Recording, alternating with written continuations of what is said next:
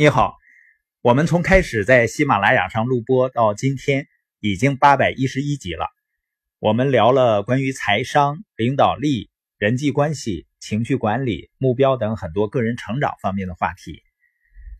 因为财务自由的根本就是一个人的成长，人只有成长了，才能做出正确的判断、正确的选择、正确持续的行动。其中呢，我们还反复强调了，你一定要建立你的社群。我不知道有多少书友真真正正的建立了自己的社群，也谈到了社群加上电商呢，就是社群经济，或者呢叫社交电商。而二零一八年，你有没有发现啊，社交电商这个词啊被反复的提及？社群经济时代呢，真正的全面来临了。那意味着什么呢？真正的终端之战全面开启。你说那些电商抢夺消费者的战役难道还不够惨烈吗？还不算终端之战吗？我曾经看到过一位著名的经济学家，他有一个断言，他说未来能够真正在竞争中胜出的企业，就是能够把你的顾客变成你的营业部，也就是说呢，变成合伙人。你说网络营销的机制好像就是把顾客转变成合作伙伴，而且呢门槛还很低。实际上你会发现啊，这个行业虽然说加入条件要求不高，但是要做到成功，对一个人的要求还是很高的。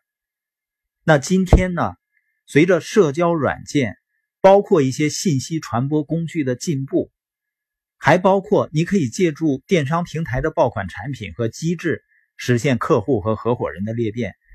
那么在今天，门槛就只有一个了，就是你的认知能力。因为社交电商虽然说发展前景非常广阔，但是坑巨多呢，也是真的。我们今天重点就是聊一聊为什么社交电商势不可挡。我们先看一组数据，这是经济观察报报道的，全球著名的咨询机构埃森哲，它的数据显示呢，中国的数字化消费已经在人数和市场规模上以绝对量级。领跑全球。你看中国和美国的对比数据：一六年中国网购规模八千五百一十亿美元，是美国的二点二倍；网购用户呢是四点六亿人，是美国的二点六倍；移动支付渗透率达到百分之六十二，是美国的三点二倍；平均每天手机上网的时间三点一个小时，是美国的一点五倍。